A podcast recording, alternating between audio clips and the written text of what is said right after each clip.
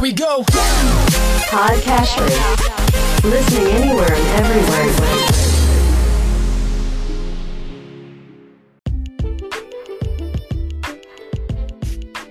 Welcome to Weekly Investment Podcast bersama saya Ferdian Syahputra dari Ispring Investment Indonesia untuk Prudential Indonesia.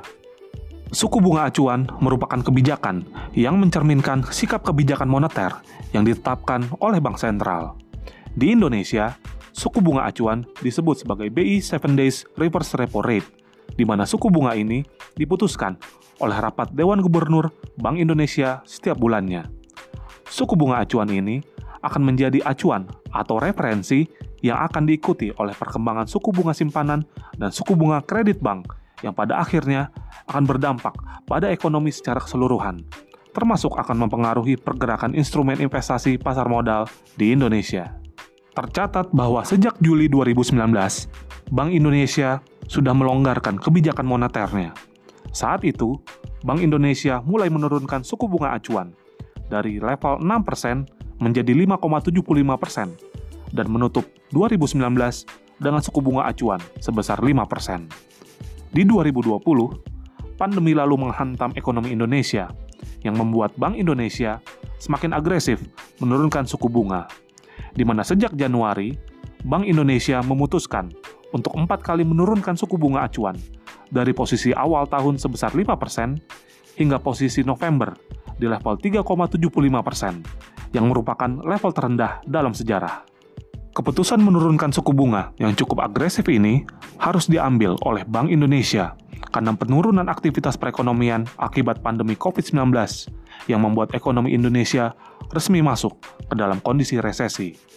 Suku bunga acuan yang sebelumnya cukup tinggi harus diturunkan untuk mendorong biaya pinjaman lebih murah, sehingga pebisnis maupun konsumen dapat membeli lebih banyak produk dan jasa. Hal tersebut diharapkan akan mempercepat laju pemulihan ekonomi, membuat masyarakat mendapatkan pekerjaan, dan mengeluarkan ekonomi dari jurang resesi. Dampak penurunan suku bunga juga akan turut dirasakan oleh pasar saham dan obligasi. Obligasi merupakan salah satu instrumen investasi yang akan terkena dampak langsung terhadap perubahan suku bunga.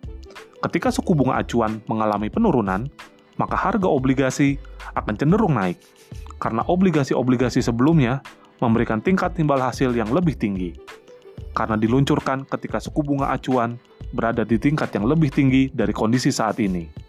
Sementara itu, pasar saham umumnya akan turut bereaksi dengan cepat pada perubahan suku bunga acuan, di mana indeks harga saham akan naik ketika suku bunga acuan turun, dan sebaliknya. Ke depannya, diperkirakan Bank Indonesia masih akan tetap mempertahankan suku bunga acuan di level yang rendah. Hal ini didukung oleh rendahnya tekanan inflasi dalam negeri, serta kondisi eksternal seperti rendahnya suku bunga di negara-negara maju seperti Amerika Serikat, Uni Eropa, dan Jepang.